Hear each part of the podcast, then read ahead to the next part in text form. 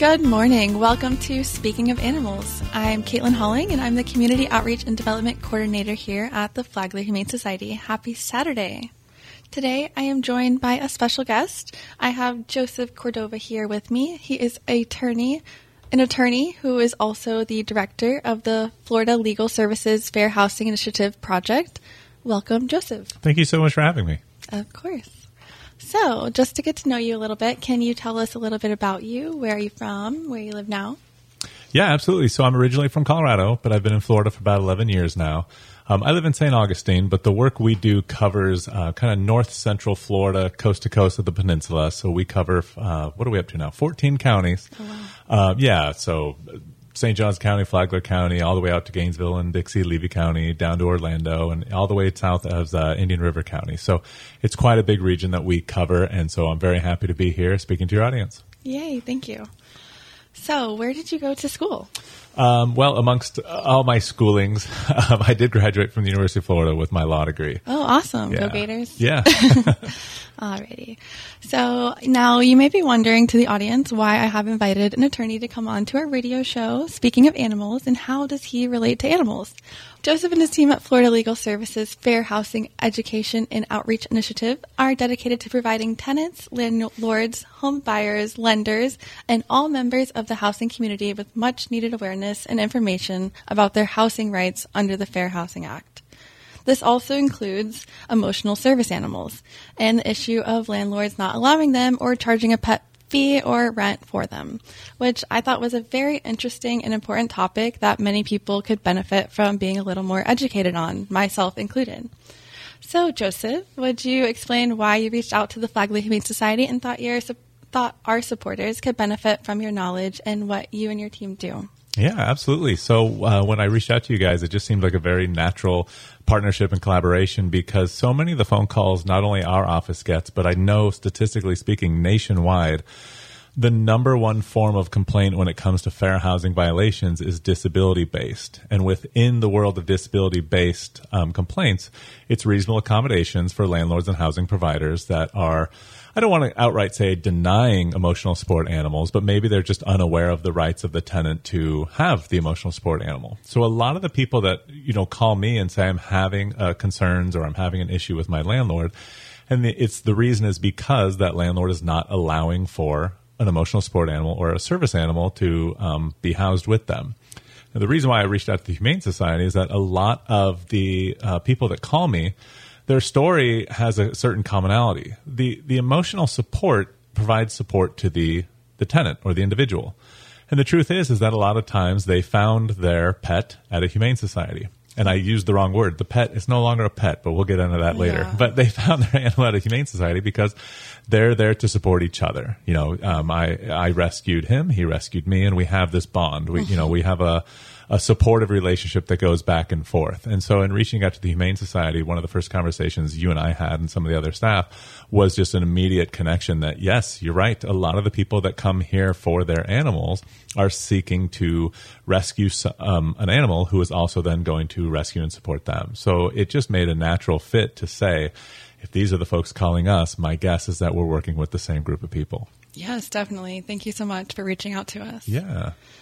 Alrighty, so why is ensuring community members are protected from discrimination important to you? It's, it's extremely important because if you think about it, housing is the centerpiece of all issues. If you don't have housing, chances are you don't have a lot of other things in your life. Exactly. So, yeah, you know, it's really hard to get a job if you don't have an address. It's really hard to, uh, you know, um, move about and live your life if you're living out of a car, if you're homeless. And so housing rights are something that are not only protected by law, but a lot of times people forget that being discriminated in housing can often lead to not just the denial of housing, but having to live with different terms and conditions than other fellow tenants.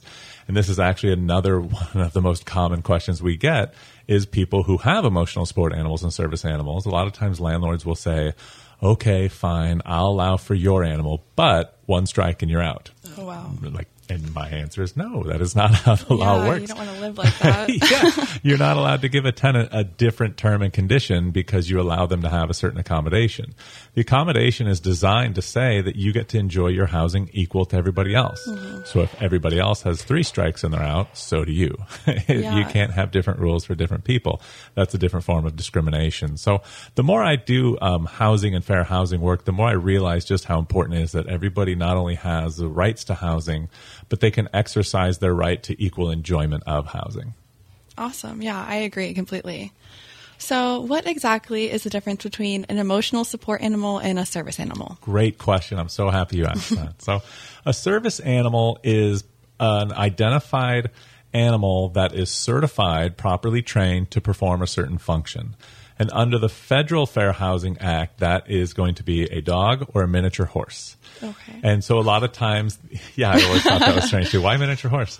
Um, so the, the, for example, like a seeing eye dog or a dog that alerts you when it's time for um, uh, diabetes insulin. Uh, or I've heard stories recently from people who say I have I suffer from PTSD or I have night terrors and my dog wakes me up in the middle of the night Yeah. before it becomes an issue. So that is a trained dog to perform a very specific service and function to the individual. They're certified and they're trained. Okay. On the flip side, an emotional support animal is can be anything. Um, an emotional support alligator, an emotional support snake, probably not an emotional support shark or something like Yeah. that. but for the most part, the, the the the world is wide open as far as the providing that emotional support. It doesn't have to be trained, it doesn't have to be certified. All it has to do is basically play a role in the individual's life that the doctor identified as being very valuable to the patient. So it's kind of like a doctor prescribes an emotional support animal. They, they send a letter home that says you would benefit from having an emotional support animal. And the reason why it's important to keep in mind that the landlord is not supposed to say, fine, I'll let you have a cat. Because the cat might not be providing the support that the individual wants. You might not be a cat person. You might be a dog person. You might, or the other way around. So it's Yeah. not really the housing provider's responsibility to question the doctor. I always liken it to the idea that a landlord would never question the medication that a tenant would be taking. The, Yeah. the doctor's the doctor, and the landlord is the landlord, and let's um, you know each do our jobs respectively. Exactly. And so, yeah, so the emotional support animal, a lot of people get confused, and and I want to make sure I, I hit this point too, because the law right now is kind of ever evolving and growing. There's a lot of I'll use the word scams on the internet where organizations are trying to sell to tenants or people in need of emotional support animals buy this vest or buy this and that's how you'll be able to prove that you have an emotional support animal it's just not true you don't need a vest for an emotional support animal you, Okay. you don't need papers all you need is You a don't doc- need papers. you don't not for an emotional support animal Okay. yeah all you need is a doctor's letter that says Okay. My cl- or my patient would benefit from having this. Okay. You show the landlord the doctor's letter. You write your own letter that just says I, I'm making an official, formal, written request to have my emotional support animal, and that's supposed to be enough. Now, like uh, you know, jokingly, if you brought in an emotional support shark, the landlord could probably say, "Let's Yeah. let's let's talk about this." But anything that's not considered an undue burden, the landlord is supposed to nod their head and say, "Thank you. This will go in the file, and anything I can do to support you, let me know." Okay, awesome. Yeah. That's really good to know. Yeah, I had no idea. Yeah. I thought you had to buy a certification because I've seen them online. For the service animal, it does get a little bit tricky because they do have to be certified and trained. okay, yeah. But for an emotional support animal, you don't have to be trained to provide emotional support. That's one of the beauties. And honestly, you know, in your work at the Humane Society, that's exactly what animals are doing. And they're not trained to provide that. They just naturally do that. And that's one of the beauty of having that emotional support animal is that there's a connection and a bond that was made. And it's not a certified bond because what would that even mean? exactly, yeah. So, d- should you have to pay for a certification, or Great. should you just get it from your regular doctor? Great question. No, there shouldn't be any money exchange for an emotional support animal. Oh, wow. It's, it's kind of like a doctor saying, I prescribed this for you. And so, yeah. thank you so much for the doctor's letter. And then you go find your emotional support animal, you create that bond, you have your connection, and you get to live with your emotional support animal. That's amazing. Thank you so much. Yeah, I think that will really help a lot of people out there. Oh, good. All right, we're going to take a quick little break and we'll be right back with Joseph.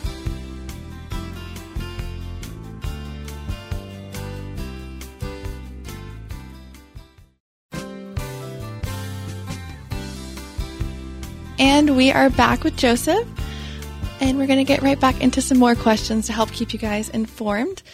So our next question is what would you tell someone to do if a landlord denies them housing or tries to charge them pet fee or pet rent for an emotional support animal? Well, you know, that's exactly what I do is I, I field those calls. Um, and what I say right away is I ask, did you properly ask for the accommodation? And this is one of the most important things to remember is that a lot of times people will be very emotional because they're being denied housing or they're being told, you can stay here, but your animal cannot, or you can stay here, but you have to pay an extra fee or something mm-hmm. like that. And emotions start to, come out, well, it, my job is to help them understand what's the timeline. Did you actually provide an official request for this accommodation? And if the answer is no, then we pause right there and say it's time to, to make that official request. So it has to be a written request. You include that doctor's letter and you identify that you have rights and protections underneath the law. I'm happy to help write those letters. I can draft it. I can send over drafts. We can work together on that once you have that written request handed to the landlord, now we're waiting for, you know, the official response. Is it approved? Is it denied? If it's denied, I often um, encourage the tenant, whether they do this on their own or maybe I can help out in the conversation. The law provides for what's called the interactive process. It's not enough for a housing provider or landlord to simply say, I'm sorry, denied, better luck next time. The housing provider has to say, we're leaning no, but we have to figure this out. We have to mitigate the situation. Maybe we come up with a reasonable alternative. Again, I go back to the joking idea of I have an emotional sports shark. Mm-hmm. You know, the landlord could say, okay, not that, but there has to, yeah, there has to be a follow up to the but. Um, you know, maybe we could do a dog or maybe we could do this because the landlord does have a right to be involved in understanding how this is going to play out, but mm-hmm. they're not the directors of the situation. Okay. The doctor and the tenant know the life of the individual best. The landlord is supposed to support that. So if it's an outright denial, my job is to help them exercise those rights. Now, if someone comes to me and says, I did provide the letter and I did everything right and I still got denied, now it might be time to move forward with something else. Maybe mm-hmm. that's in the form of filing an official HUD complaint, which is something I can help them out with. Um, you could possibly move straight into litigation, which I don't always recommend because mm-hmm. that kind of intensifies things quite a bit. Yeah. But there are measures in place to help you move past a denial and to still exercise your rights after that. Okay, awesome. So it is very important to be educated on our rights. So, what exactly are our rights under the Fair Housing Act when it comes to emotional service animals?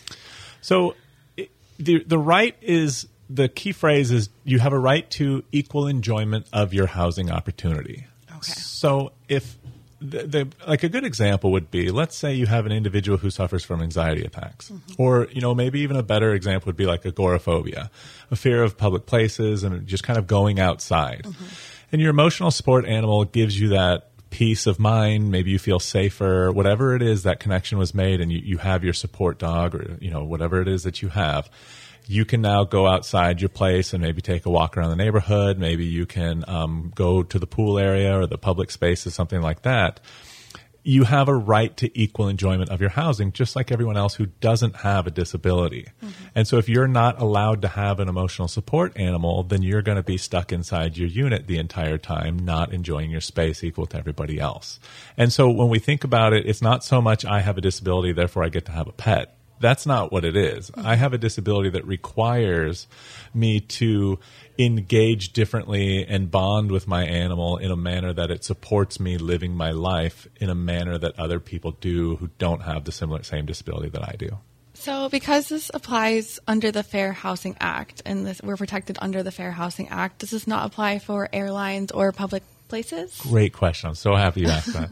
so the Fair Housing Act covers housing, and okay. the key term there is dwelling. So anything that's defined as a dwelling. So I okay. intend to live here. Okay. So inside those doors, and likely inside the living spaces, so shared spaces in an apartment community, that's going to be covered by the Fair Housing Act. The reason why that's under um, a key thing to understand is that if I have an emotional support animal, and there's a rule that says no pets in the swimming area, okay, well, if I'm not allowed to be in the swimming area because everywhere I go, I bring my emotional support animal, then I am not allowed in the swimming area. Yeah. So that's where the Fair Housing Act kicks in. Now, the ADA, the Americans with Disabilities Act, that covers public spaces. So that's when you're going to find things like airlines, um, maybe even parts of the common areas of a living community that aren't considered housing, but they're kind of public spaces. So maybe like lobbies of a leasing agency or something like that. The ADA covers um, the public spaces. So a lot of times, if the FHA doesn't cover it, the Fair Housing Act doesn't cover it, the ADA will, and vice versa. Okay, so you technically can take your emotional support animals to the grocery store or just any public place with you? Yeah, and what mind, and I believe this is true under the ADA and FHA. Um, the the particular animal you have, one of the biggest concerns we get in our world is a landlord will say we don't allow for that breed. Oh, Well, that's the equivalent of animal racism. yeah. You're basically saying because I had a bad experience with this breed or my cousin told me a story about this breed, we don't allow that breed. It's the specific animal that actually needs to pose a threat before you can actually say, we're not going to allow this animal. And so for a blanket rule to apply to any animal of a particular breed or size, again, that's the same thing as like speciesism or whatever that word would be, right? so when it comes to public spaces or in your unit, it's supposed to be on a case by case basis. This particular emotional support animal or service animal has not been a cause or a threat to anybody, so this specific one gets to be a part of my life. Okay, awesome. Yeah, I've definitely heard a lot of band, uh, breed bands, and things like that. So. Yes, I'm, I'm assuming in your world that's common. Yes, and we do not like them at the Humane Society. We have lots of pitties, and we love them all. exactly. all right. So, what can you tell to people with emotional support animals when they are trying to use airlines or trying to take their animals with them in taxis or Ubers or even to hotels? Yeah, it's a great question. So when it comes to things that you can plan ahead for, like airlines and hotels, communicate early and often. Okay. Make sure the hotel and the airline knows you're coming because if they're going to say no, you need to know that no early on so that you can exercise your rights and turn that no into a yes. Maybe Okay. there's particular forms you need to provide. Maybe there's a doctor's letter you need to provide. If you kind of surprise them in the moment, it's hard to convince their no that even though legally it needs to be a yes, you're, you don't have the tools in your pockets to turn that no into a yes. So early and often is best. When it comes to just public spaces that you can't plan for, like taxi or something like that, I always recommend have that information in your back pocket so you can kind of show someone this is what the law says and I, I have a right to this. So, would you? I know some of the emotional support places sell like little cards that you can carry. Is that valid, or should you just carry the letter from the doctor? Oh, I mean, if you can carry both, carry Okay. both. But Okay. you know, sometimes that's a burden or something like that. But just be prepared ahead of time. One of the most common questions I get as an attorney is, "Can they do this?" And the answer is, it's not a question of can they. It's when they do. Mm. How do we exercise our rights in response to it? Okay. Yeah. Yeah, that's that sums it up. Yeah. All right, we're gonna take one more quick break, and we'll be right back.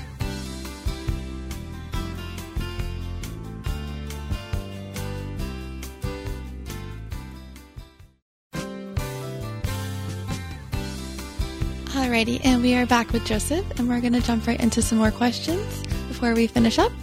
All right, so Joseph, you do not just focus on the issue of emotional service animal housing rights. There are unfortunately many areas where landlords, housing providers, and lenders deny housing or housing services for individuals based on race, color, religion, nation origin, sex, disability, or familial status. Can you speak a bit on some things to look out for or be aware of regarding discrimination in housing for everyone, not just specific to emotional support animals? Yes, absolutely. So, as I mentioned um, at the beginning, while disability is the number one, um, you know, recognized violation of the Fair Housing Act, there are six other protected classes, which you just mentioned: race, color, religion, national origin, and so on. And that's true across the country. That's the federal law. With depending on the state you live in, and sometimes down to the county you live in, you might have additional protect, protections based on local ordinances or state laws or something like that. What you really want to pay attention to, there's three things. Number one is any like discriminatory statements. Maybe um, under the breath of the landlord, they use the phrase "you people" or something like that. Those are things that you want to keep in mind as a red flag, um, because that typically is a sign that there's some sort of discrimination going on behind why they're allowing you or disallowing you to do something that they treat other tenants differently. Which brings me to the second idea: is any sort of differential treatment. I noticed that when my rent was late by a couple of days, I got served with an eviction paper, but when my tenant next door was late by three weeks, they were they worked with him. Yeah. What's the difference between me and them? Maybe it was different gender, different race, different national origin, or something like that. And then the third thing is just being aware of different impact. There's this um, legal term called disparate impact. And sometimes the rule applies to everybody, but when you actually play it out, it really only affects a few. So specifically, like a good example for emotional support animals, is you have a rule that basically says nobody is allowed to come on to the um, you know playground area with their pets. That's a blanket rule for everybody. But when you really apply that rule, people with emotional sport animals are going to be impacted more because they're never going to get to enjoy that space because they don't go places without their emotional sport animal. So that would be a disparate impact. Even though the rule applies to everyone the same, it's really only impacting a few. Yeah, exactly. Yeah. So, before we wrap up, is there any other statements you'd like to make or anything else you'd like to share? No, I think this is a great conversation. I just want to make sure people understand that it's exercising your rights is a process. And so when you feel that your rights may have been violated against, make sure that you have the resources available. I'm a resource. Uh, maybe you're listening to this to somewhere else and you, you need to look up your resource, something like that. But, uh, usually programs across the country, across the state are available to help you not only understand your rights, but help you exercise those rights. Um, because if we don't exercise the rights, then the violations occur, we get frustrated and then we move on but then those rights are going to be violated for the person who follows after you. So sometimes it's not so much about your own um, benefits or your own quote unquote payday. Sometimes it's about doing the right thing so that future tenants don't have to suffer through what you suffered through. Yeah, that's amazing. Yeah. So, where can people contact you? Uh, so, I'll just give my phone number. It's 407 801 4224. That's Florida Legal Services. Uh, we're grant funded, so we're a nonprofit legal organization, so we don't charge for our services. But we do have to make sure we keep our cases specific to the work we do. So, my work is fair housing and housing discrimination. Okay. Um, and then I'll throw this out there too fair housing at floridalegal.org is a way to reach me by email. Yeah, lots of information on there. I yeah. definitely checked it out before to prepare. I'm happy to hear that. Alrighty, so I'm just going to make some statements about the Flagler Humane Society and do some announcements, some events that we're having in the future.